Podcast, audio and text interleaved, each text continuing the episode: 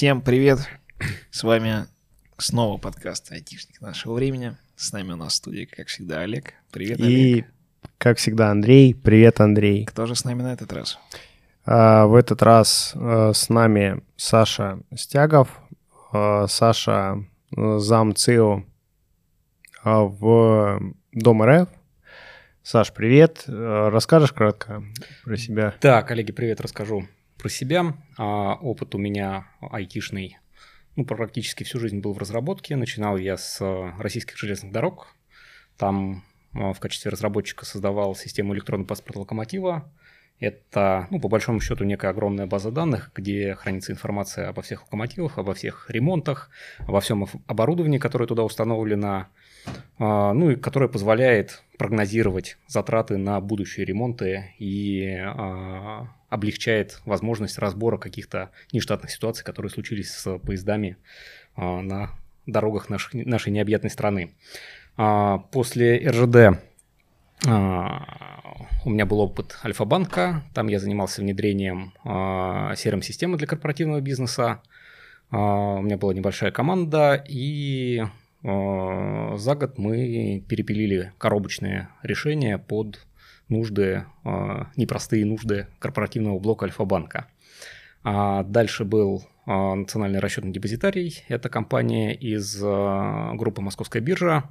Там я занимался развитием центральной депозитарной системы, системы управления обеспечением, системы финмониторинга. Ну и плюс под конец моей работы там был ряд более перспективных проектов, в частности там система индивидуального пенсионного капитала. Планировалась на тот момент реформа пенсионная в России. И вот под это дело мы пытались автоматизировать деятельность единого оператора этого пенсионного капитала, то есть сделать так, чтобы все транзакции от э, пользователей в пенсионные фонды, они были учтены, никакие деньги не потерялись, и все права бы, э, ну, в том числе и наши с вами, они были бы защищены.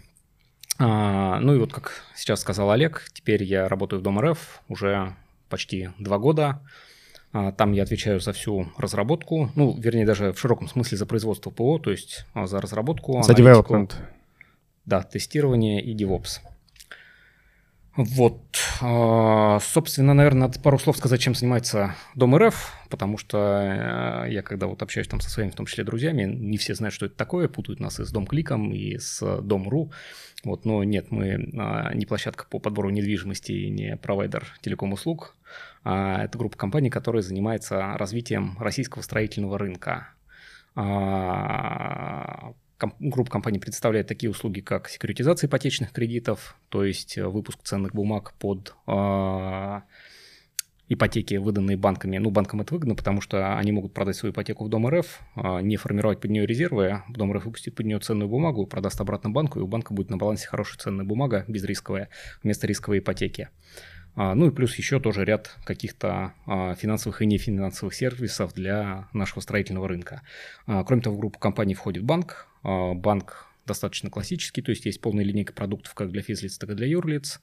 А, ну, опять же, с уклоном в стройку. Если мы говорим про физлиц, то это в первую очередь ипотека, причем любая ипотека, которая есть в стране, то есть там дальневосточная ипотека, семейная ипотека, военная ипотека, она обязательно есть у нас, потому что это наш профиль. Если мы говорим про продукты для юрлиц, то это в первую очередь проектное финансирование застройщиков. А, поскольку у нас хорошая экспертиза в стройке, мы можем предложить застройщикам ну, некие специальные хорошие условия, на которых они могут свой проект профинансировать. Вот. Ну и, собственно говоря, непосредственно я занимаюсь а, организацией разработки всех информационных систем, которые автоматизируют, автоматизируют деятельность Дом РФ, Банк Дом РФ, Фонд защиты прав дольщиков, который тоже в группу компаний входит – занимаюсь построением процессов разработки, ну и внедрением каких-то лучших практик, которые позволяют нам информационные системы делать быстрее, уменьшать time to market.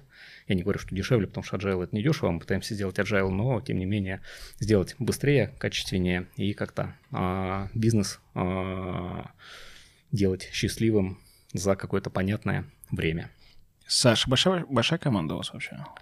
Ну, если мы говорим конкретно про производство, вот у меня в штате, наверное, около 220 человек, плюс еще наверное, порядка 70 вендоров, которые работают с нами по устав модели, то есть которые прям вот, ну, сидят рядом с нами Дв- в смешанных с нами командах. 220 это живых душ или это вместе с открытыми позициями? Нет, вместе с открытыми позициями там более 300.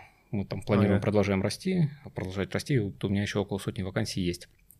Вот. А, ну и плюс еще есть вендор, который работает по классической модели по аутсорсингу, то есть мы им там отдаем ТЗ-шечку, они нам чего-то дают, но их я не учитываю. Developers, developers, developers, developers, developers, developers. Мы же вообще хотели поговорить про найм, про проблемы в IT-найме, про в целом, про как это построено. Да, а, давайте проговорим про это, потому что тема эта мне сейчас очень интересна. Ну, опять же, потому что вот у нас открыто 100 с лишним вакансий, их надо каким-то образом закрывать, и закрывать это не всегда получается быстро, качественно и классно. Вот, почему, в принципе, проблема возникла? Ну, потому что а, рынок айтишный сейчас – это рынок кандидата.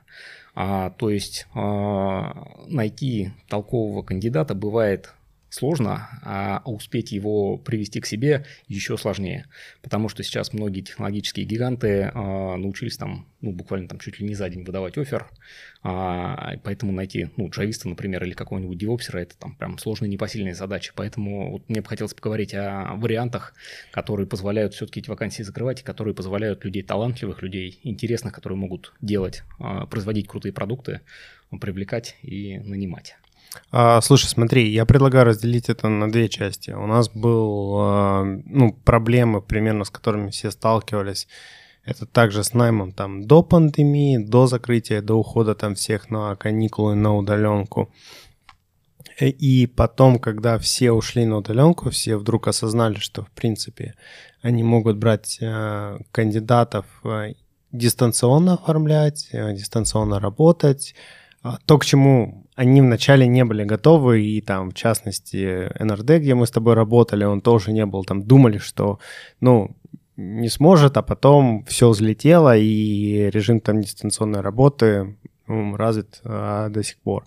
Вот, я предлагаю просто разделить это на две проблемы и скорее проговорить уже про а, что произошло после пандемии. А, Компании пошли в регионы.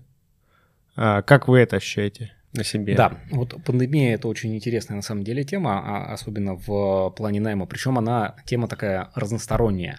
С одной стороны, безусловно, компании пошли в регионы, и кандидатов стало больше просто потому, что когда поменялся ну, mindset а, у лиц, принимающих решения в компаниях, и стало понятно, что можно нанимать людей, которые работают удаленно, которых там, условно говоря, никогда не увидишь в жизни вживую, а, и это нормально, воронка резко возросла. Но а, и с другой стороны, люди, которые раньше а, работали в регионах, работали там, приходили каждый раз на работу, писали какой-то код, уходили домой, а, нянчились с детьми, вот, а они поняли, что их начинают нанимать а, компании а, из, а, ну, из федеральных центров, какие-то а, компании а, более, из более других крупных регионов.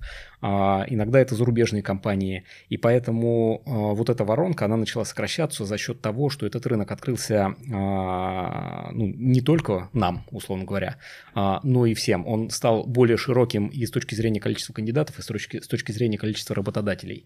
Поэтому вот в моем понимании а, пандемия, да, расширила воронку кандидатов, но она и как-то выровняла, что ли, уровень ожиданий у кандидатов во всех регионах, потому что, а, ну, стало неважно, где там человек работает в Москве или в Пензе, он все равно выполняет одну и ту же работу и может эту работу выполнять там на тот же самый Netflix, условно говоря, и а, там у него будут ожидания по соцпакету, и там зарплатные ожидания там, совершенно другие, нежели чем у него были до пандемии. То есть у регионов сильно выросли зарплаты. У регионов сильно выросли зарплаты и сильно выросли ожидания у кандидатов. То есть, а, ну, там сильно выросли зарплаты, то есть а, я тоже общаюсь там с коллегами из других банков, с коллегами из а, других компаний. Они говорят, что, ну, во-первых, да, мы там тоже стараемся за рынком следить и какие-то контроферы выставлять, но и вот а, когда мы начинаем людей искать в регионах, а, они приходят с ожиданиями совершенно другими, эти ожидания обоснованные. То есть мы конкурируем не с а, какой-то локальной IT-компанией, а а мы конкурируем именно с западными компаниями, которые готовы там, ну, давать очень неплохие условия. То есть люди приходят с, ну, из каких-то западных компаний, называют свои реальные зарплаты, и там эти зарплаты, они порой превышают московские. Слушай, а на твой взгляд, вот почему это не случилось э, до пандемии? Это все-таки был какой-то mindset э, внутри э, там голов э, людей, принимающих решения о том, как это строить, Да. или мы, может быть, просто сами не были морально готовы к тому, что а, люди будут сидеть все время на удаленке. Мы все время сами хотели, чтобы они были в штате, вот сидели вот рядышком. Слушай, ну может просто люди те в регионах, они сами не были готовы к удаленке. Отчасти люди в регионах, может быть, не были готовы к- удаленке, но я все-таки в первую очередь связываю это именно с майнсетом. Но опять же, вот если там а, посмотреть на нашу компанию, а, до, наверное, 1 марта, ну или там, может быть, 14 марта 2020 года была жесткая позиция от HR, что никакой удаленки людей собрать будет невозможно, а, эта штука работать не будет. После того, как вот вышел там знаменитый указ, и нас всех обяза- обязали а, на удаленку народ перевести. А, Мы перевели благополучно за две недели 90% а, сотрудников, и эффективность не пострадала никоим образом. Мы мерили, а, ну, мы мерили наш market, он не пострадал, мы мерили количество задач, которые мы делаем, а, оно выросло, по-моему, на 15, что ли, процентов. А, Ну, то есть а, реально эффективность ни разу не упала. И поэтому вот ну, наверное, может быть, это отчасти и у нас в головах было то, что вот, ну, непонятно, как управлять человеком, который находится далеко. Вот, но сейчас я тоже пытался эту тему как-то переосмыслить, как-то на тему ее порефлексировать и понял, что вот некоторых людей, которые мы наняли в, во время пандемии, я вот ну, ни разу еще не видел, и тем не менее, но это не мешает мне ставить им задачи, получать какой-то результат, и их результат а, меня полностью устраивает. Вот если мы говорим а, ну, вернее, вот тут, наверное, проблема, а, непонятно, почему мы не пришли к этому раньше, действительно, потому что вот, ну, с Олегом у нас был опыт работы а, с аутсорсом, у нас часть команды аутсорсной в НРД находилась в регионах, это там Пенза, Саратов, Уфа, и, в принципе, для нас эти люди были тоже стопроцентно удаленными, и вот а, какой профит от того, что они ходили там в офис, они работали из дома, какой мы получали профит от этого, вот, ну, на самом деле, по большому счету, непонятно. Причем, что интересный момент, некоторым из этих людей, ну, я точно доверял больше, чем некоторым из людей внутри, потому что они где-то были и покомпетентней, вот, и на самом ну, как Да. бы это просто интересно. Безусловно. А, Вот, а, там просто разница была в том, что когда там ему можно позвонить за счет того, что это аутсорс, но это был родной аутсорс, поэтому там как бы не особо, мы его сами там себе нанимали. А, Поэтому вот сейчас мы ушли от того, что мы должны нанимать а, людей а, именно, а, ну, не, не просто в офис. Мы сделали ну, модель, а, которая достаточно простая. То есть а, людей высшего менеджерского состава мы нанимаем только в Москве, ну, потому что им нужно и с бизнесом общаться, и а, нам нужно там, встречаться в офисе, какие-то цели обсуждать, какие-то планы обсуждать, какие-то задачи ставить друг другу. Ну, живое общение это там тоже полезно, оно, может быть, какие-то косты сокращает. Вот. А, лидов тим лидов мы берем в регионах, где физически присутствуют а, офисы компании из группы Дом РФ, ну, в основном это банк, у банка есть отделение в некоторых городах, и лидов мы стараемся брать из тех городов, а, потому что, ну, если вдруг там интернет пропадет, условно говоря, у человека надо, чтобы он всегда смог приехать куда-то и там с ноутбуком посидел, он всегда это сможет сделать в отделении банка. Вот. А инженеров, ну, экспертов, специалистов мы берем в а, любом регионе, в любом городе. А Единственное только у нас ограничение – это разница по времени, плюс 4 часа от Москвы. Ну, потому что мы как-то поняли, что будет некомфортно и нам, и кандидату, который, например, работает из Хабаровска или Владивостока, а, ну, просто потому что мы с ними а, будем совсем мало пересекаться по часам, по рабочим, и, наверное, а, коммуникации будет не хватать. Вот. А четырехчасовое пересечение, в моем понимании, там более чем достаточно для того, чтобы все этапы провести, все там очные встречи провести и каким-то образом там цели обсудить. То есть такой ключевой майн- mind change уже произошел. Да, у нас, безусловно, уже произошел. Как думаешь, что будет дальше? Все останется как сейчас? Дальше, я думаю, эта штука, эта тема будет и дальше развиваться, и развиваться еще сильнее за счет а, прихода на российский рынок а, иностранных компаний, на российский рынок труда. Я считаю, что все больше а, западных компаний будут тут понимать, что ну, не обязательно искать людей в Силиконовой долине, не обязательно их туда перевозить. Люди готовы работать из своих комфортных рабочих мест, Это, безусловно, повлияет на зарплаты. Зарплаты продолжат расти, ну, там, для топовых инженеров, безусловно. А, И дальше в какой-то момент, наверное, ну, может быть, компании вообще откажутся от каких-то традиционных офисов. Мы, по крайней мере, тоже на эту тему думаем. Мы а, не хотим, а, даже когда пандемия закончится, возвращать людей в офисы. Мы это себе видим так, что будет некий коворкинг, в который люди могут приходить, там, ну, условно говоря, поработать с ноутбуками. Это будет точно там не фиксированные рабочие места. Это, наверное, будут какие-то док-станции, куда можно будет ноутбук подключить, либо просто там огромное помещение с пуфиками, где можно посидеть с ноутбуком, и будет набор переговоров, где можно встретиться командой, поштормить, э, там какие-то вопросы порешать, если это надо в офлайне, ну, если надо и в онлайне, то есть э, обязательно эти переговорки должны быть оборудованы э, средствами коммуникации, чтобы можно было людей, которые удаленно работают, подключить. Вот. И а, ну, ни в коем случае не надо будет обязывать команды приходить в офис каждый день. То есть это, ну, там, можно оставить на откуп команд, пришли раз в неделю, раз там в две недели, провели какое-то демо, может быть, там погрумили бэклог, разошлись дальше работать. Давайте я подведу просто, ну, вот этот э, штуки, это, это такой, такой небольшой э, подыток, э, да. Все зависит, мне кажется, ну, в целом вот в том вот этом постпандемийном мире с точки зрения найма, все зависит от команд. А mindset э, руководителей и их возможность давать э, там людям набирать людей там дистанционно, не дистанционно, она уже поменялась. Вот как команда чувствует, что ей комфортно, продуктовая команда, да, но если она чувствует, что им удобно там сидеть в одной локации, и они приносят там 10 раз больше value. Ну, значит так. Если они чувствуют, что они могут набрать кого-то дистанционно, то это вот уже решение там на уровне team lead а, на уровне какой-то отдельной там команды. А, слушай, а, Саш, как изменился процессинг вообще вот, э, вот выхода кандидата? А, вот было, стало? И какой он сейчас? А, сейчас, ну, мы стараемся по максимуму дебюрократизировать а, процессинг кандидатов. А, в принципе, а, некоторое время назад у нас были с этим проблемы. У нас а, кандидаты проходили много этапов собеседований. Это все длилось долго, и часто люди а, отваливались раньше, чем там мы могли их взять.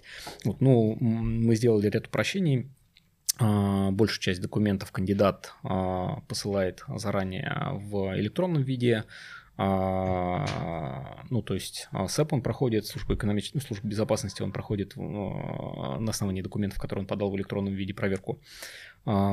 И, по сути, в офис сейчас ему нужно прийти только один раз на подписание документов.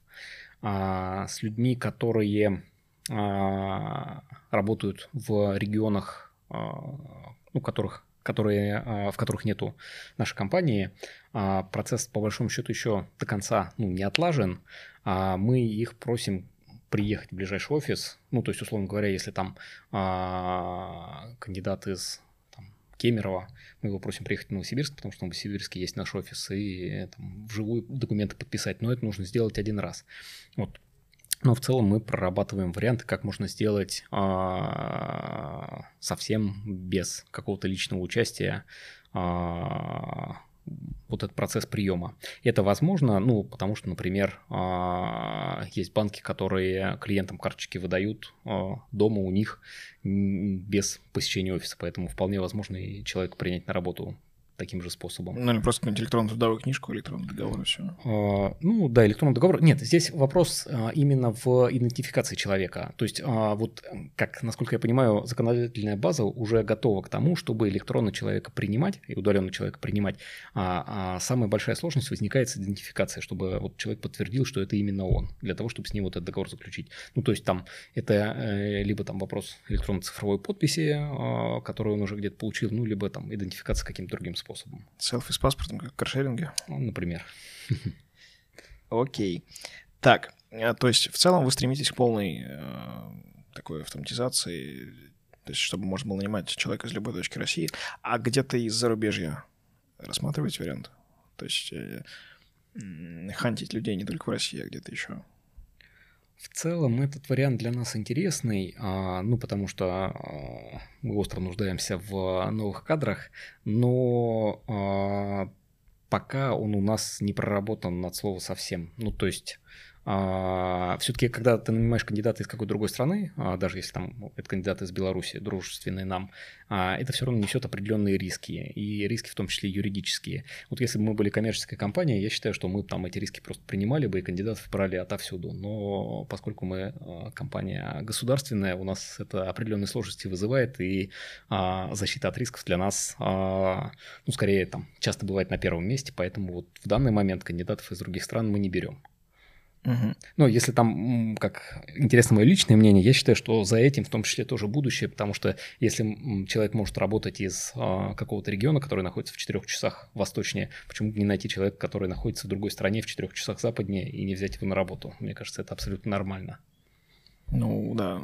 Ну, или просто перестроить людей, чтобы они работали. Да, здесь просто вот, ну, опять же, если там говорить про законодательство, а если мы возьмем человека, который, ну, например, тестировщика, который будет работать где-то в другой стране, и а, он будет выполнять, ну, например, приемочное тестирование, ему надо посмотреть, что там в проме происходит или на данных, приближенных к промовским, а возникает проблема трансграничной передачи данных, и это, ну, вот это вызывает у наших там юристов некие сложности. Поэтому... Нет, такая проблема есть, да. Поэтому вот найм кандидатов из других стран, ну, это цель, к которой, безусловно, надо стремиться, но пока от нее мы еще, наверное, далековаты. Мы еще можем попробовать в регионах поискать людей, которые нам бы помогли. Developers, developers, developers, developers, developers, developers. Саша, можешь рассказать, вот вы сейчас а, кого больше ищете? Фронтов, бэков, девопсеров? Как вот у вас в количественном соотношении вот эти вот позиции распределяются открытые вакансии? Ну и в целом, э, соответствуете ли вы то есть, э, рынку? Э, если рынок больше ищет фронтов, то вы тоже больше ищете, ищете фронтов? Или нет? Можно ли по вам сделать какую-то выборку? Ну, наверное, какой-то бенчмарк я не назову. Я могу назвать а, топовые позиции, которые у нас традиционно закрываются тяжело и которых мы ищем больше всего. Это Java-разработчики, потому что Java а, у нас в техстеке находится, и все новые системы мы стараемся писать на ней. А, и это DevOps-инженеры. Вот как ни странно, DevOps-инженеры сейчас, наверное, самая дефицитная позиция, то есть девопсера хорошо найти тяжелее, чем джависта.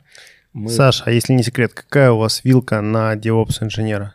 Вы в рынке, вы как государственная компания, может быть, ниже рынка или вы выше рынка? Ну, смотри, тут э, я, наверное, сначала расскажу про наш подход, э, как мы, в принципе, решаем проблему с девопсом. То есть мы понимаем, что мы, наверное, не сможем в каждую команду найти дорогостоящего девопсера. И мы, наверное, и не стремимся так делать. Поэтому э, у нас мы создали центр компетенции DevOps. Там находится, ну, там сейчас 4, по-моему, человека, которые отлично понимают, как это должно работать и которые могут донести до людей, как это должно работать. Это вот такие ну, а, методологи плюс hands эксперты а, в DevOps. И а, вот эти люди, они, безусловно, в рынке, иногда, может быть, даже и выше рынка, но потому что они действительно обладают хорошей экспертизой. А девопсеров, которые мы ищем в команды, это скорее такой, ну, от junior до middle уровня. Это просто люди, которые могут а, ну, там, автоматизировать CI-CD по тому шаблону, по той методике, которую им рассказали а, вот эти эксперты, которые находятся в центре компетенции DevOps. А вообще, а, ну, свою рынку, свою вилку я, наверное, не назову, это сделать скорее мне не разрешат, но вот в принципе, если смотреть зарплаты, которые просят кандидаты, они, наверное, на уровне от там middle Java разработчика и выше. Ну, то есть там девопсер, который в регионе просит там 220 тысяч кросс, это прям вот ну, легко. Дешевле, наверное, найти даже скорее сложно.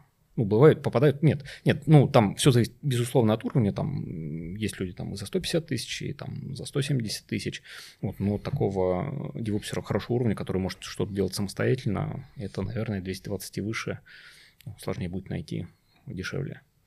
А у вас как вообще, у вас премия, как у вас еще состоит мотивация? У нас она разная по группе компаний. Ну, в группе компаний есть ряд юрлиц, и где-то это квартальная премия, где-то это годовая премия. А, ну, то есть по-разному. Ага, окей. А, фронтов как вам? Тяжело искать? А, Ну, по сравнению с Java-разработчиками, по сравнению с девопсерами, гораздо легче. Вот а, на самом деле, ну, до меня периодически долетают эскалации, а, то, что там какая-то позиция долго не скрывается и просят там с HR это дело как-то проработать. Вот, но по фронтендерам такие эскалации долетают крайне редко. Вот, наверное, топовые позиции помимо девопсеров и помимо Java-разработчиков это а, эксперты по каким-то платформам. То есть, вот, например, у нас а, ABS построена на базе а, новой Афины. Она, понятно, что сильно кастомизированная под нас, ну, то есть и нашими силами, в том числе у нас большой центр компетенции, который своими силами разрабатывает дорабатывает новую Афину. Но, тем не менее, вот найти эксперта, который знает ядро новой Афины, это там достаточно сложно и бывает дорого. А, сложно и дорого ищутся эксперты в Террасофте на платформе Creatio. А, ну и еще тоже вот у нас есть ряд платформ, а, поскольку рынок таких специалистов он узкий, вот такие платформенные эксперты, они тоже, как правило, бывают сложными в подборе. Окей. Okay. А легче кого находите? Легче всего? Ну, традиционно тестировщики, потому что мы не предъявляем каких-то супер там серьезных требований в, к экспертизе именно по каким-то системам. Ну, то есть, если там человек умеет тестировать, а, не знаю, центральную депозитарную систему, то ABS он, скорее всего, тоже там сможет тестировать.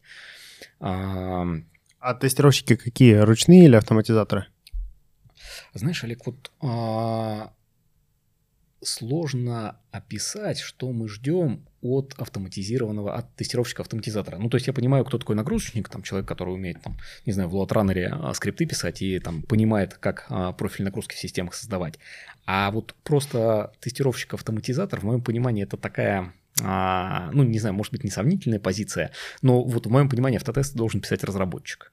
Поэтому а, вот мы а, такого тестировщика-автоматизатора ну, я с удовольствием пообщаюсь с этим человеком, я с удовольствием там его, наверное, возьму на работу, ему будет применение у нас, но э, мне сложно, например, предъявить к нему требования. Окей, okay, ладно, слушай, не буду спрашивать, кто у вас там пишет э, автотесты. Это у нас э, был выпуск со Станиславом о том, что автотестирование мертво или нет. И советую его, кстати, прослушать, если не прослушал, да, и там вот затрагивается эта тема.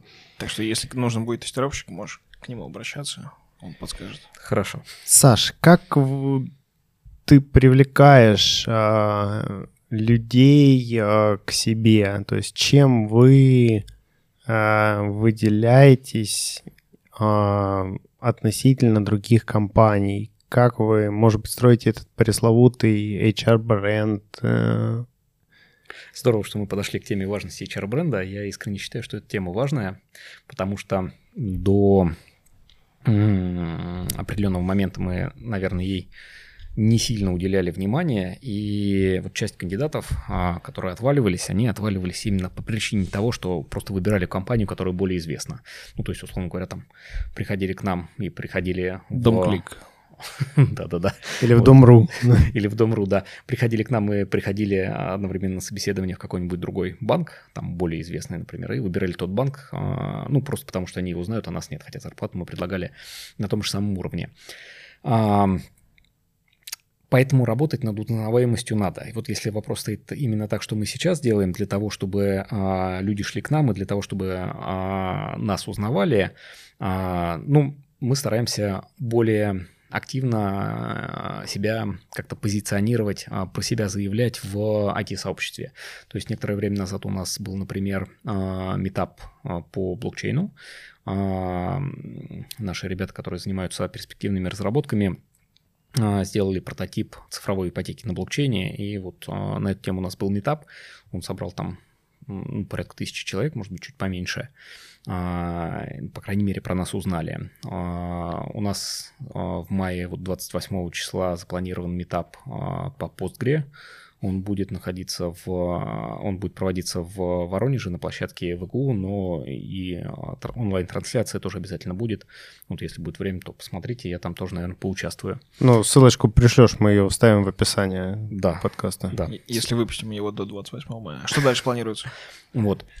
А, я продолжу Мгм. про то, что мы уже сделали. Мы некоторое время назад выпустили совместно с коллегами из РБК ролик про наше IT. А, ну, то есть там прям приезжали в офис, снимали, показывали, как у нас здорово и клево. А, ну и в целом мы как-то стараемся просить людей а, более активно пиарить и репостить а, в своих соцсетях то, что вот они работают в Дом РФ, что это такое, а, какие Дом РФ делает продукты для того, чтобы вот, ну, какое-то такое комьюнити вокруг нас сформировалось. Саш, смотри, но вот когда мы что-то пиарим, ам, как бы классно говорить про что-то классное. Это всегда приятно.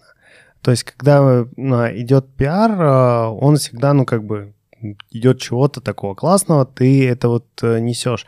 Вот, то есть, вам, ты считаешь, не хватало вот именно вот этой, как бы, э, в плане пиара, там, какого-то такого, ну, типа, relations, да, то есть в сообщество про вас именно никто не знает. Да. Что с точки зрения процессов, ну, все хорошо или нет? Нет, с точки зрения процессов, безу- безусловно, не все хорошо, но я не знаю ни одной компании, где было бы прям все супер с точки зрения процессов. Главное, что у нас есть понимание, как, ну, куда мы хотим идти, и есть понимание, что там, любую проблему можно решить. То есть, если там где-то процесс даже не отлажен, ну, можно там что-то пронести на руках, кандидату помочь, его не бросать. А и- разве сертификация по CMI определенного уровня не является гарантией классных процессов, где все стабильно, удобно? А, Ну, это же не HR-бренд. Э, э, э, э, э. Не, Не не, HR тут бренд, вопро- ну я готов ответить на этот вопрос. Вопрос Тут, на самом тут деле вопрос очень интересный. Саши как бы А, Олег, больше. да, спасибо. А, э- Это является а, гарантией того, что а, процессы стабильные, но не является гарантией, скорее всего, является антигарантией того, что эти процессы удобны, потому что любые жесткие процессы – это бюрократия. И а, ну, в какой-то момент, когда тебе нужно собрать 10 бумажек, а, просто потому что CMMA так велит, ну, не знаю, у любого человека взорвется мозг, и а, Или установить э, Linux на ноутбук девопсера, который приходит, да, а потом говорит, что ничего не происходит и уходит из компании. Который приходит на собеседование? Не-не, который уже приходит к тебе, ты которого ты долго искал. приходит, поработает, да, потом поймет, что без Linux ему никуда. Но а, это, кстати, не вопрос CMMI, это вопрос там внутренней кухни. И вот а, ну, у нас такие а, запросы, они решаются. То есть, а, если нужна какая-то нетиповая конфигурация а, ПО, либо там нетиповая конфигурация тачки, то мы а, разработчику или вопсеру ее скорее сможем дать. Ну, понятно, что там у нас, как и у всех, есть терки с информационной безопасностью. Наверное, там все доступы мы ему за раз не дадим, и, наверное, приходится там с ним, ну, придется с коллегами из ИБ повоевать, им пообъяснять, зачем это надо, но, тем не менее, нерешаемых проблем уж точно у нас не бывает. Ну, смотри, э, вопрос, наверное, был про именно пиар. Насколько круто вы пиарите вот внутренний процесс, внутреннюю кухню и как? То есть э, то, что выступление, окей. Выступление окей, но и вот мы недавно сняли ролик на РБК, мы просто показали, как у нас реально люди работают. Мы показали, как они проводят метапы, мы рассказали про то, какие продукты мы делаем, причем это был опыт там, ну, не рассказ какого-то высокого, высокоуровневого топ-менеджера, это был прям вот э, рассказ людей в полях, которые непосредственно этим занимаются. И это э, сработало, это сильно сошло. После публикации этого ролика мне персонально написали, наверное, 4 человека, которые сказали, о, ребята, у вас клево, давайте с вами вместе поработаем, прислали мне свои резюме, и там мы сейчас в процессе. А, слушай, э, смотри, такой момент. Но вот а, у меня складывается ощущение, что когда какие-то компании начинают заниматься HR-брендом, они вот туда вливают уйму денег, уйму денег там в пиар, нанимают там себе какое-то агентство, которое там им организует какой-нибудь там хакатон, метап, э, да, Блокчейн. а, еще там что-то. Это может быть, они могут там запартнериться с кем-то, теми, кто уже организовал там типа метапы. Но это вот все одномоментные мероприятия. И у тебя получается, что, условно говоря, у тебя там есть бюджет на 10 метапов, да, ты их как, э, знаешь, как типа как пистолет расстрелял, короче, а на следующий год э, тебе говорят, э, а нет, бюджета нет. И у тебя получается вот эта воронка, да, она у тебя как бы вот сливается. Ты как бы вылил туда много денег, что-то сгреб, да, ну как кинул невод, вот три раза его кидал, 10 раз его кидал, там уже как больше нет. И дальше как бы, ну, начинают забывать. Вот нету ли здесь вот этой вот, ну, как бы вот переоценки этого HR-бренда и как его... Это знаешь, как, наверное, как, э, наверное, стоит подойти к этому как к запуску продукта. Продукт запустить легко. Его поддерживать дальше э, тяжело. Вот э, ты вот как относишься? Вот вы сейчас в какой стадии находитесь и как вы будете продолжать поддерживать? Знаешь, вот мы сейчас находимся, наверное, на совсем зачаточной стадии, то есть у нас, э, наверное, нету даже выделенного бюджета на развитие HR-бренда, а, то есть а, те мероприятия, которые мы делаем, а, ну, мы их просто вот, там, собираемся и делаем. Условно говоря, там бюджет а, вот этого метапа в Воронеже, а, я думаю, он меньше 100 тысяч рублей. Вот, а, мы просто нашли одних партнеров, нашли других партнеров, а, договорились с ВГУ, потому что им тоже интересно, потому что им тоже нужно, а, чтобы студенты, ну, их выпускники а, работали в хороших, стабильных компаниях. А, И поэтому вот мы находим какую-то такую синергию и вкладываемся, наверное, больше там, временем, нежели чем средствами.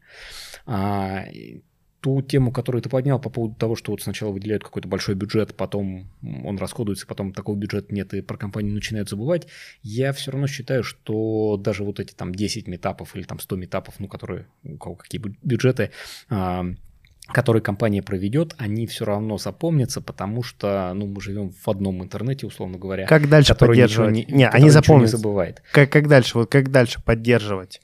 Вот это вот все, чтобы быть там на плаву, чтобы, про, ну, там про компанию говорили, да, вот, э, ну, бренд, вот, точно помню, знаю. Они та компания, которая провела 10 метапов за три дня.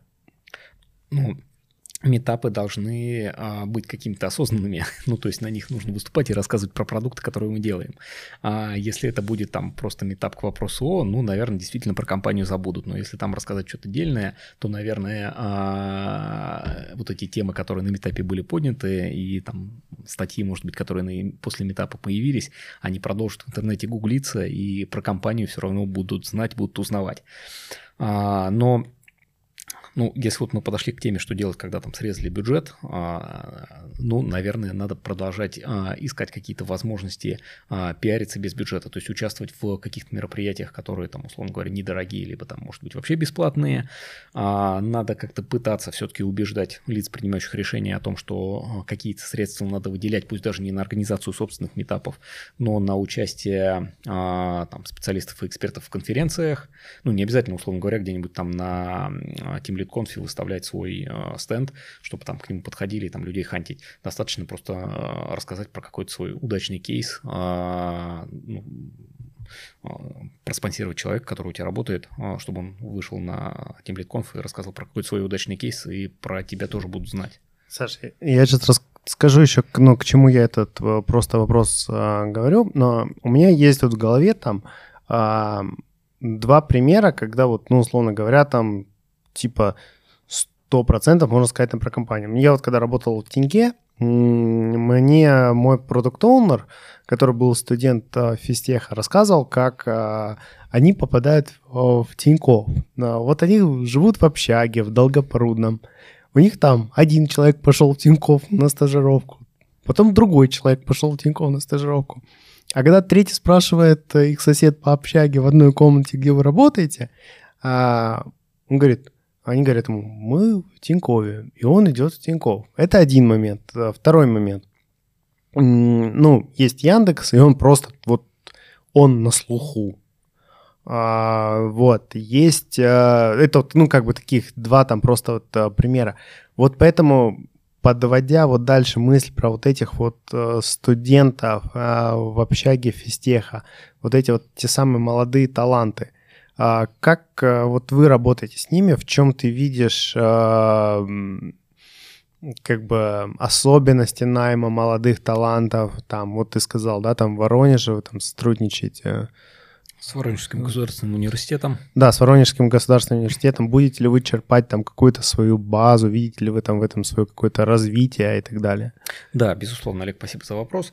А, Действительно, у нас есть своя собственная программа стажировки, по результатам которой а, студенты, а, ну, молодые специалисты в широком смысле, это не обязательно студенты, это может быть там и выпуск- выпускники, уже недавно выпустившиеся, могут получить у нас какой-то опыт работы, причем этот опыт работы будет оплачиваемым. Вот из тех двух примеров, которые ты привел, а, ближе ли мы к Тинькову или к Яндексу, мы скорее ближе к Тинькову. Ну, понятно, что с Яндексом конкурировать сложно. Вряд ли, наверное, есть у кого-то еще там столько же, столь же посещаемый сайт а, в Рунете для того, чтобы там а, компания была по умолчанию распиарена. Естественно, нет, естественно, такого не будет. Поэтому мы вынуждены выходить в вузы, мы а, ну, не просто вынуждены, мы заинтересованы в том, чтобы каких-то талантливых молодых людей, которые а, только начинают и только выбирают а, свои свой жизненный, свой карьерный путь, а, мы даем им возможность попробовать себя войти, а, во-первых, понять, ну, стоит ли им это вообще, этим вообще заниматься, или, может быть, там нужно идти ракеты строить, не знаю. Вот. А, во-вторых, сделать это не бесплатно, какую-то денежку заработать, что для молодого специалиста тоже бывает хорошо. Вот. Ну и в-третьих, мы, это нам дает возможность сделать специалиста, который потребуется именно нам. А, здесь, конечно, можно вот а, привести такой пример, но он, наверное, скорее плохой.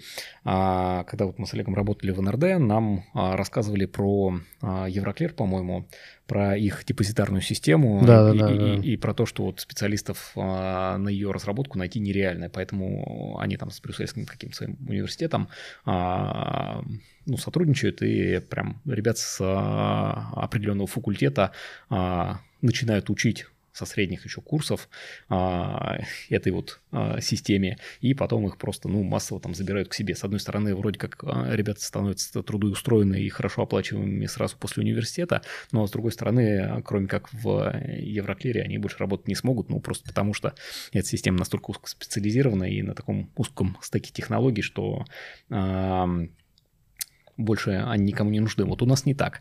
А, мы, если привлекаем студентов, то а, даем им развиваться а, в нормальных, хороших, перспективных областях.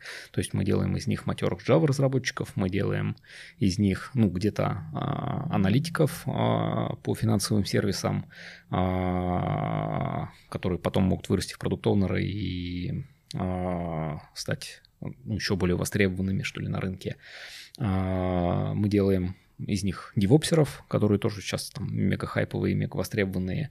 И, безусловно, это вот такая ситуация вин-вин, когда ну, и для нас а, мы человека ну, берем и делаем такого, который нужен нам, и этот человек не остается в накладе, потому что он в процессе обучения зарабатывает деньги, ну и потом становится хорошим специалистом. Тут вот просто возникает другой вопрос, что а, после того, как этот студент вырастет, а вырастет он очень быстро, потому что там, ну, наверное, а, среднее время, когда человек растет из там, даже а, джун минус до какого-то там уровня, ну, до медлового, либо там до middle минус, это там, условно говоря, год-полтора. И дальше становится тяжело удержать этих людей, потому что, а, ну, часто в компаниях, в том числе, может быть, где-то и у нашей, и, в нашей, а, есть, ну, некие ограничения по повышению какой-то материальной заинтересованности человека, ну, то есть нельзя там поднять зарплату, условно говоря, в два раза, просто потому что этому мешают корпоративные процедуры. Хотя часто бывает так, что вот этот человек, который вырос из джуна в медла, у него зарплата может вырасти еще больше, и вот это осознание, ну, перейти на вот эту грань и это осознание принятия тоже очень важно. Ну, это же известная проблема. Ну, то есть, если человек придет к вам с оффером на, не знаю, в два, в два с половиной раза больше, ну, там, условно, с джуниорской позиции, вы дадите ему эти деньги или нет?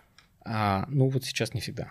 Ну, то есть точечно это там можно решить, но это именно точечно. Вот какой-то такой а, системы, именно какой-то такой методики а, онбординга и развития вот, а, студентов из, не студентов, развития специалистов с уровня джуна до какого-то медла и соответствующего повышения мотивации вот у нас нету. Это вот сейчас решается именно вручную.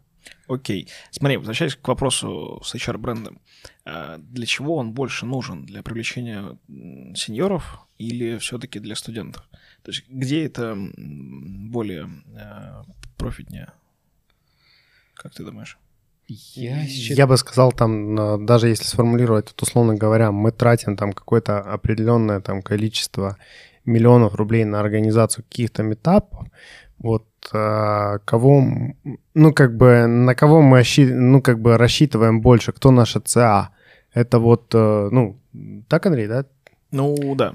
Тут я бы все-таки разделил понятие HR-бренда в целом и организации метапов. Если мы организуем метапы, если мы там... Неважно, не метапы, конфа, статья вот- на вот, Алекс, Хабре. На какую публику мы как бы больше рассчитываете вы с точки зрения привлечения, когда мы пишем этот пост, с точки зрения привлечения людей в компанию, на кого мы больше рассчитываем? На сеньоров на, или на там джуниор, ну, то, что там Андрюха сказал, джуниор минус? Вот на кого больше? Вот смотри, а, тут нужно разделить мотивацию людей. Мотивация сеньоров – это почти всегда крутые продукты, крутые достижения, крутые темы. А вот вряд ли ты затащишь а, сеньора, какого-нибудь там, ну, не знаю, боже упаси, сеньорного PLSQL или разработчика на то, чтобы там писать селекты, делать выгрузки. Пусть даже ты им дашь много денег, он у тебя через там полгода свалит, потому что, ну, неинтересно ему это будет. Поэтому, если мы говорим про статьи и про meetup ы, это, наверное, на сеньоров. Но если мы говорим про узнаваемость а, HR-бренда в целом, про то, чтобы люди знали, что такое Дом РФ и там, чем он занимается и зачем это нужно, вот это, пожалуй, для людей, ну, для а, специалистов, для кандидатов уровня там jun-middle. Потому что когда а, ты состоявшийся специалист, ну, без разницы, где ты работаешь, все, все равно ты будешь делать крутые продукты, это там всем понятно. Но если ты, там, условно говоря, пришел в общагу в Долгопрудном или где-то еще... а, И там все работают в теньке. и там все работают в теньке, ну или там где-то, может быть, и еще. Вот а, тебе зачастую бывает важно там помериться тем, где ты работаешь, и сказать, что я вот там работаю, ну не где-нибудь там в ООО «Ромашка», а там в госкомпании, а, группе компаний, которая занимается развитием строительного рынка. Ну, либо там в Тиньке, либо там в Сбербанке, в крупнейшем банке России. Ну, то есть нужно разработать стратегию прям продажи молодежи вашей компании. А, да, вот а, узнаваемость HR бренда это бренда это про молодежь, а, метапы и статьи это про сеньоров. Окей. Окей, хорошо. А вы вообще на Хабре есть? На Хабре мы есть пока в виде статей наших сотрудников. То есть корпоративного блога пока у нас нету, мы планируем его создать. А, Там, я надеюсь, это вопрос ну, там, трех месяцев, условно говоря. Вот, но пока все, что публикуется, публикуется нашими ребятами от себя, от своих каких-то ну, личных учеток. А много вообще статей, ребят? Ну, наверное, порядка десятка. Ну, не знаю, вот м- мне, нав- наверное, известен там десяток. Может быть и больше, я, наверное, не за всеми слежу. А вы как-то это... Ну, Поощряете? ты, да, поощряете или нет? Ну, как тебе сказать, вот большая часть тех статей, которые уже написаны, они были написаны по инициативе самих ребят. И там мы поощряем это нематериально, ну, просто говорим, что вот смотрите, у нас есть такие коллеги, которых там знают на Хабре, которые пишут крутые статьи, обязательно почитайте, и это человеку всегда приятно. Поэтому это, наверное, тоже поощрение. А когда появится у нас корпоративный блог, и мы туда будем писать статьи, будем ли мы как-то поощрять материально, я, наверное, сейчас не отвечу. Ну, тут, тут у меня пока нет, наверное, жесткой позиции на эту тему. А, С одной стороны, вроде, конечно, там человек работает, старается, надо бы там ему денег за это добавить, а с другой стороны, ну, наверное, э, это же вот просто круто написать статью, поэтому не знаю. То есть вот, ну, там я это пытаюсь проецировать на себя, если там мне придет когда-нибудь там в голову написать какую-то статью, попрошу ли я у работодателя за нее денег, ну, наверное, не попрошу. Не, что- не, ты, ты сам, естественно, не должен просить у работодателя за это денег. Тут э, вопрос э, в том, э, как вы будете вести этот э, корпоративный блог, какая мотивация людей дополнительно а, писать туда. То есть это или, как сказать, это или какая-то задача в джире, условно говоря, да, ну, ну это какая-то странная мотивация, да, там типа таск поставленный. А, или это как-то по-другому, или это, ну, наоборот, такие там, типа, передовая гвардия, да, которая как бы, ну, и так, а, она и так знает, что она получит, да, там, типа, какую-то определенную там премию, не за это просто, и она как бы знает, что она может там помочь компании развиться, там, привнести что-то а, доброе целое. Developers, developers, developers, developers, developers, developers. Слушай, онбординг, а, какие с ним стали сложности э, с дистанционкой? И, и вообще появились ли? Да, и появились ли? А, ну, вот тоже уже с Андреем обсуждали. А, сложности появились только с кандидатами, которые живут в городах, в которых нет физического присутствия Дом РФ. А, их мы сейчас просим на подписание документов приехать а, лично. А, а в остальном скорее нет, скорее никаких сложностей не появилось. Ну, то есть а, собеседование а, по там скайпу, зуму, вебексу Подставьте любой мессенджер, оно, мне кажется, также эффективно. Не, онбординг это все-таки не найм. Я имел в виду про онбординг, когда кандидат уже вышел, да, да, погружение да, человека. да, погружение человека, О- да. Окей, ну, в смысле, да, ну, да, не процессинг, да, онбординг, прошу прощения. А, а, ну, знаете, скорее проблем все равно не возникло. А, надо сказать, что важно человека не бросать. Вот ни в коем случае человек, ну, который пришел на работу, он не должен считать себя потерянным, а, брошенным или там оставленным, независимо от того, находится ли он в офисе или он находится удаленно. То есть а, нужно всегда с ним общаться, нужно помогать ему какие-то бюрократические преграды преодолевать, а, нужно спрашивать, как у него дела, и нужно это делать регулярно. Вот тут вот большая проблема. а, Многие компании считают, что там это задача только непосредственного там начальника, и, все. Там, если ты руководитель, то ты должен там за новым человеком ходить, следить и так далее. Вот, ну, можно это сделать по-другому. У нас, например, есть а, такое как понятие, такой институт Бадди. Это когда а, сотрудник выходит на работу, к нему а, ну, представляется, условно говоря, какой-то опытный сотрудник, который понимает внутреннюю нашу бюрократическую кухню, ну и вообще понимает наши процессы, понимает, а, что человеку нужно в первые дни, и а, к нему новый сотрудник может обратиться. А, Это эффективно, потому что, ну там... Слушай, так это же темлит обычный. Не-не, Нет, погоди. вот, Олег, смотри, тим, тимлид, он не всегда бывает доступен, потому что у тимлида всегда десяток встреч, у тимлида там куча своих задач, понятно, что там он должен развивать сотрудника, это его прямая обязанность, но тем не менее, вот иногда бывает так, что тимлид ну, недоступен физически. И вот такого нельзя ни в коем случае допускать. Поэтому э, вот этот человек дополнительный, этот бадди, который э, всегда будет доступен и всегда сможет ответить на какой-то вопрос, э, он добавляет вот эту ценность по онбордингу. Смотри, он по именно какой-то процессу погружения в, в целом или по тех скиллам отвечает? Нет, он отвечает по процессу погружения в целом. То есть там, То есть а, где где, ноут г- починить? где ноут починить, где там доступ получить, а, какое пространство в джире, к какому доступу надо заказать, где там у Мгм. нас на вики что расположено.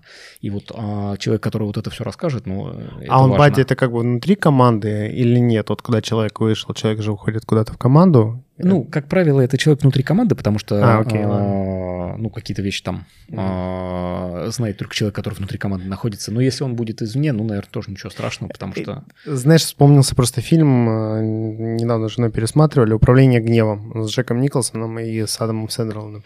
А, Вот, и там Джек Николсон, короче, все время ходил э, вместе с Адамом Сэндлом, и вот он там ему рассказывал, как управлять своим гневом, он там буквально чуть ли с ним и не жил. Так вот я понимаю, что Бадди — это вот этот вот старший товарищ.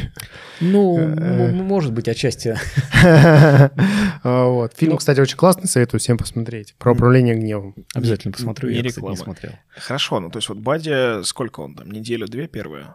Да, пожалуй, Саппорт. месяц. Ну, то есть, если появится человек, который тебе все рассказывает, ты к нему будешь там периодически обращаться буквально до конца там своей либо его работы. Ну, просто потому что у тебя появится вот, ну, человек, с которым тебе комфортно общаться, а, и, наверное, ты будешь с ним общаться и дальше.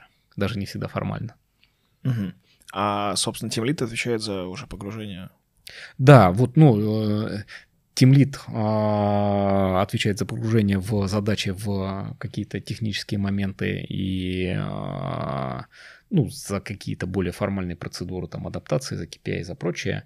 Вот, а, ну, и если в моменте Тимлит оказывается там, более-менее менее загруженным, то он тоже может выступать в качестве этого бадди, это тоже нормально. Ну, в конечном счете, его ответственность, чтобы процесс погружения сотрудника был выполнен на супервысоком уровне. Да. То, как он организует этот процесс, будет ли он там сам бади, либо делегирует кому-то это из членов там своей команды, это уже, ну, наверное, вопрос там уровня команды. Да, да. да. Ну, то есть, как бы, ну... За- задача это останется, безусловно, задачей Тимлита. Да, да, да, да, да. А, так, э, слушай, э, смотри, давай немного коснемся темы, что у нас с аутсорсом вообще происходит.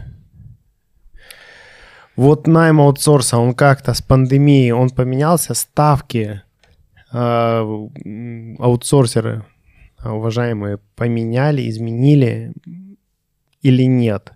Или вот с точки зрения аутсорса все как было, так и осталось? Ну, с точки зрения каких-то договорных отношений с аутсорсером, а, мы э, ну, в процессе переговоров не воспринимаем пандемию как некий аргумент к повышению ставок. А, Ну, то есть а, человек либо работает, либо не работает, либо нам оказывает какие-то услуги компания, либо не оказывает. И э, там пандемия или не пандемия, это какая-то их внутренняя кухня. С точки зрения а, найма и онбординга аутсорсеров, ну, именно как людей, потому что люди делают продукты, и мы там в это искренне верим, а, мы стараемся выстраивать процесс точно так же, как и со штатными сотрудниками. То есть в целом а, мы стараемся исповедовать концепцию joint development, а, то есть а, аутсорсеры — это такие же сотрудники, как и наши, они находятся в смешанных командах с нами, они коммитят код в наш гид, они проходят, э, ну, их э, доработки проходят те же самые quality гейты, что и доработки наших сотрудников, Э, они пользуются тем же самым сборочным конвейером, и вот для нас аутсорсер или не аутсорсер — это просто, ну, для Lead, например, это просто запись в трудовой книжке конкретного человека. Вот в принципе, вот для нас а, сотрудник аутсорс это там равно наш штатный сотрудник, если мы говорим про эксперта. Вот а, там вопрос договорных отношений, это там не уровень тем лида, и заморачиваться на эту тему не стоит. И, соответственно, процессы подбора, ну, то есть мы всегда стараемся участвовать в подборе сотрудников, которых нам выставляют, мы обязательно с ними общаемся, прежде чем начать с ними работать. Это важно. А с пандемией что-то изменилось территориально, где они сидят? Скорее нет. Ну, то есть э, у нас раньше были аутсорсеры, которые работали из регионов, и сейчас и- я вот такого изменения скорее не почувствовал. Мгм. Ну, то есть пандемия сказалась только на штат. Ну, наверное, на штате аутсорсера она а, тоже сказалась, но мне кажется, вот аутсорсеры этот mindset а, по найму сотрудников поменяли раньше, чем а, корпорации, поэтому их а, региональная распро- распространенность, она уже до пандемии была достаточно большой. А, Слушай, Саш, закольцовывая тему найма и тех проблем, которые там с этим связаны, давай коснемся вопроса ответственности найма. Кто вообще а, ответственен за найм? Смотри, я тебе приведу, ну просто вот, чтобы ты понял эту проблематику. Условно говоря, есть отдел разработки, Мгм. Э, Он разделен на несколько продуктовых команд, и не только он. Они там как-то, да, там некоторые эти отделы там как-то замиксованы. У каждого а, продуктовой команды есть продукт оунер и есть тим лид. Мгм. Вот. э, Кто заинтересован в найме? Линейный руководитель, с учетом того, что, да, там линейный руководитель, это руководитель одного из отделов, из э, которых состоит эта команда. Ну, Мгм. то есть отношение команды, отношение там многие ко многим, по Мгм. факту. А, Либо это продукт оунер либо это продукт оунер и команда. Как ты считаешь, как у вас и к чему бы ты хотел прийти? У нас просто в НРТ, я напомню, как это было, были заинтересованы в найме Бинго, линейные руководители, собственно говоря, и весь этот процесс как бы в большей степени и обеспечивали. Что, Вот. что значит заинтересован в найме? То есть у тебя освобождается позиция, либо там... Ты ищешь, ты выбиваешь Что? эту позицию, ты э, как бы являешься человеком, который проводит собесы, который драйвит там а, коллег а, из HR, который, возможно, у которого есть самого доступ к, там, к Headhunter, он сам ищет э, там людей, дополнительно их приводит там за ручку. Вот. Ну, смотри, а, вот мы в Дом РФ все-таки попытались и пытаемся, продолжаем пытаться выстроить нашу организационную структуру в соответствии с а, нашей а, продуктовой моделью. И у нас руководитель почти всегда равен тимлиду. А, Ну, то есть вот руководитель — это почти всегда равно команда. Поэтому... Ну, смотри, я, ладно, я вот скажу там в твоей модели. У тебя есть а, в Дом РФ центр разработки. Центр компетенции, да? Цен- Центр компетенции. Вот их несколько. Вот у них есть непосредственные руководители. Да, Каждый человек относится к тому или иному центру компетенции, так? да, да. Вот, соответственно, у него руководителем а, будет, а, ну, его как бы по бумажке, да, формальным руководителем а, будет руководитель центра компетенций. Да, Так, вот. Но при этом это человек в команде. Да. И у него есть тимлит. Тимлит не обязательно из того же центра компетенции. Обязательно. Вот, вот мы постарались выстроить такую модель, что у нас... А, он обязательно. Да, что у нас центр компетенции, они соответствуют нашим продуктовым командам. То есть э, у нас, если человек находится... Ну, центр компетенции может быть побит на несколько команд. То есть центр компетенции у тебя как бы по бизнес-функции получается. Да, да, да. То есть Ага. это не так, что это центр разработки, то есть это набор аналитиков и разработчиков. Вообще цен- центр компетенции у нас построены либо там по продуктовому, либо по платформенному принципу. Это либо аналитики, разработчики, тестировщики, девопсеры, которые пилят конкретный продукт для конкретного собственного бизнеса, либо это аналитики, разработчики, тестировщики, диопсеры, которые пилят э, доработки для разных бизнесов, но на одной платформе. Но все равно они находятся в одной и той же команде. Окей, а как между собой синхронизируется аналитик с аналитиком, тестировщик с тестировщиком с точки зрения унификации процессов по тестированию? Ну, это так не относится к теме. А, у нас э, есть центр компетенции качества, который выполняет а, по аналогии с центром компетенции DevOps а, тиражирование ну, каких-то вот общих практик по тестированию. И ага. Ну, они отвечают ну, окей. то, что тестирование было одинаковое в командах. Да, я понял.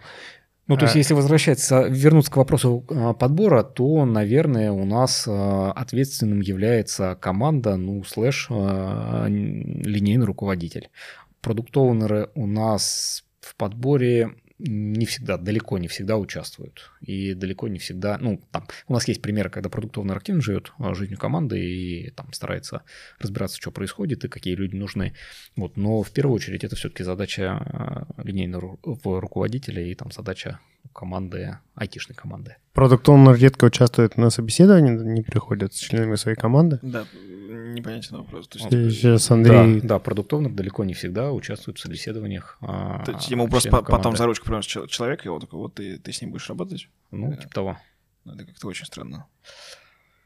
А, ну, смотри, с одной стороны, да, а с другой стороны, надо понимать, что там 10 людей на собеседовании или 10 этапов собеседования – это всегда плохо. Я вот тут вот приведу очень классный пример, прям недавно ну, из моей, из, из близкой мне жизни случился.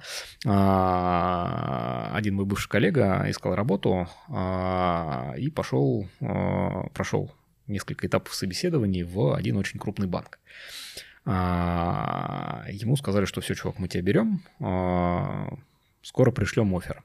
А, вот офер они ему слали в течение двух, по-моему, недель. За это время с ним связался менее крупный банк. А, в тот же день они с ним пообщались.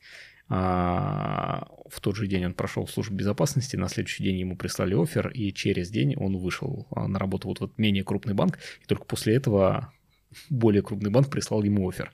Вот, ну и там сорян, а, крупный банк, там, кандидат отвалился. И вот этого важно не допускать. Поэтому а, тут нужно находить баланс. Плохо, наверное, то, что продукт не будет заранее там лично знать всех, кто с ним а, в одной команде будет работать, но, с другой стороны, а, ради скорости набора пожертвовать ну, какой-то лишней коммуникацией, может быть, и можно. Подожди, а сколько вообще у вас этапов собеседования? Какие?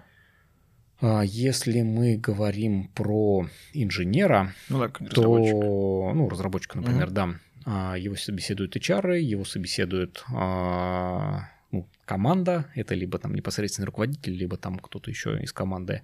А, ну, здесь, кстати, может по поучаствовать продукт оунер а, но только здесь важно тоже э, кандидата не передавить. Если там устроить ему на собеседование перекрестный допрос, то вполне возможно, что он отвалится.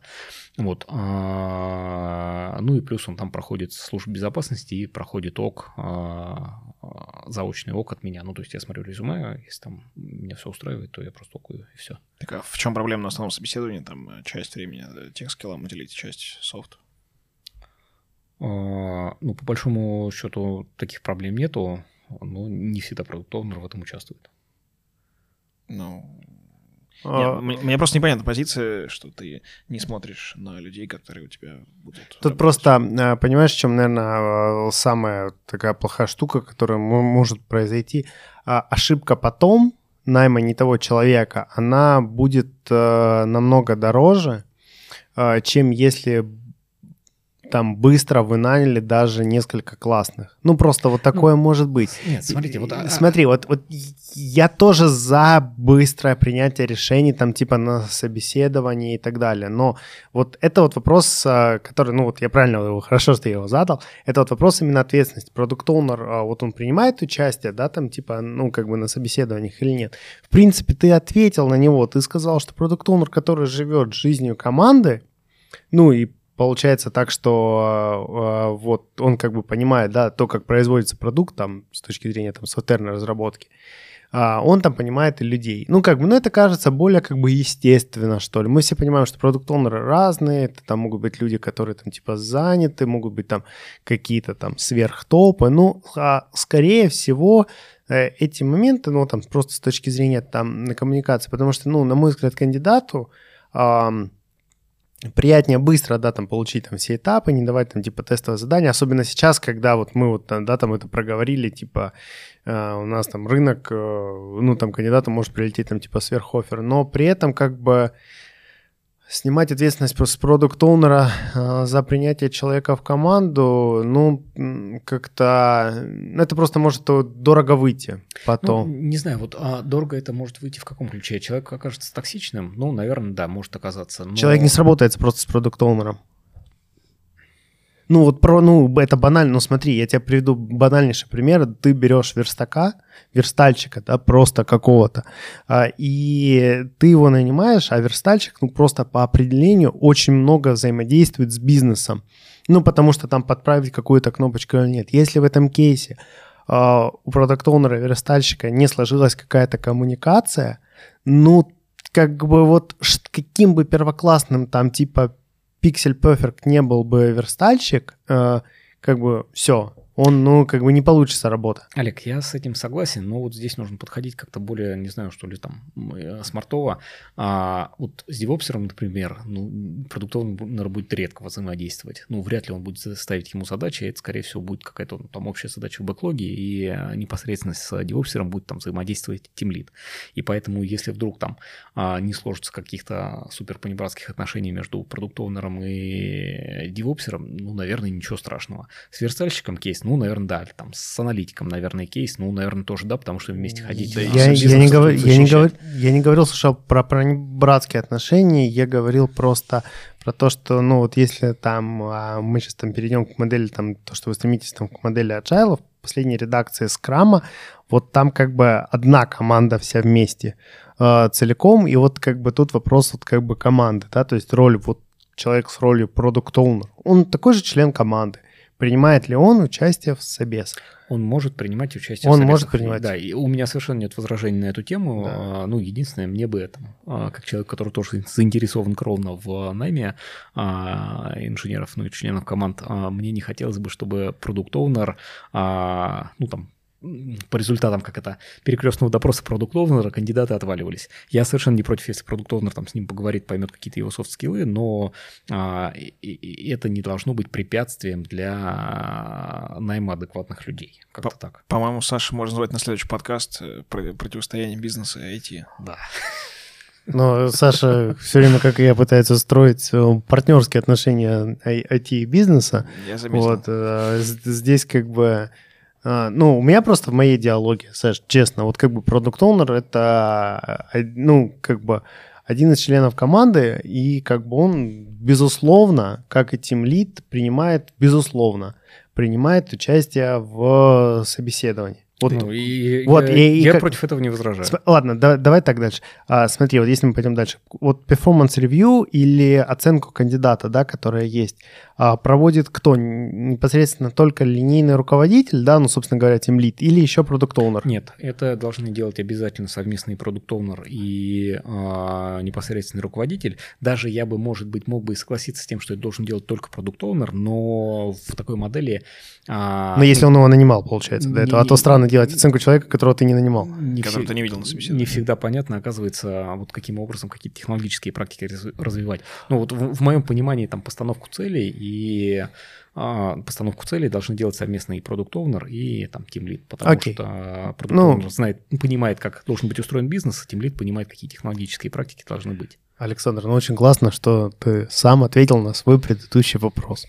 А Вот, ну, я надеюсь, что у тебя там предыдущие сомнения, они как-то тоже немножко отпали. Developers, developers, developers, developers, developers, developers. Я тогда предлагаю, наверное, на этом завершать. Саш, наверное, тогда тебе последнее слово. Ребят, спасибо, что пригласили. Это была очень содержательная, очень интересная беседа. Ну, потому что на самом деле оно мне позволило а, послушать мнение двух уважаемых людей, тоже опытных в IT, и как-то структурировать свое, наверное, мнение. Вот при помощи вас. А, Спасибо, было очень интересно. Тебе спасибо, Саша. Да, ты ничего не хочешь там добавить, сказать, немножко Ну, единственное, что- прорекламироваться? Что я могу добавить, это да, напоминаю, что у нас есть более сотни вакансий открытых, поэтому, В ребята, компании Дом РФ. приходите да. в Дом РФ. На HeadHunter же есть. Есть и на HeadCounter, И на можете Хабре. написать мне лично, э, без проблем. Любой канал коммуникации э, открыт. Да. С, с удовольствием оставим твои контакты и ссылки на... Да, да, Саш, э, большое спасибо, что пришел. У тебя много плотный график. Спасибо, что выделил время.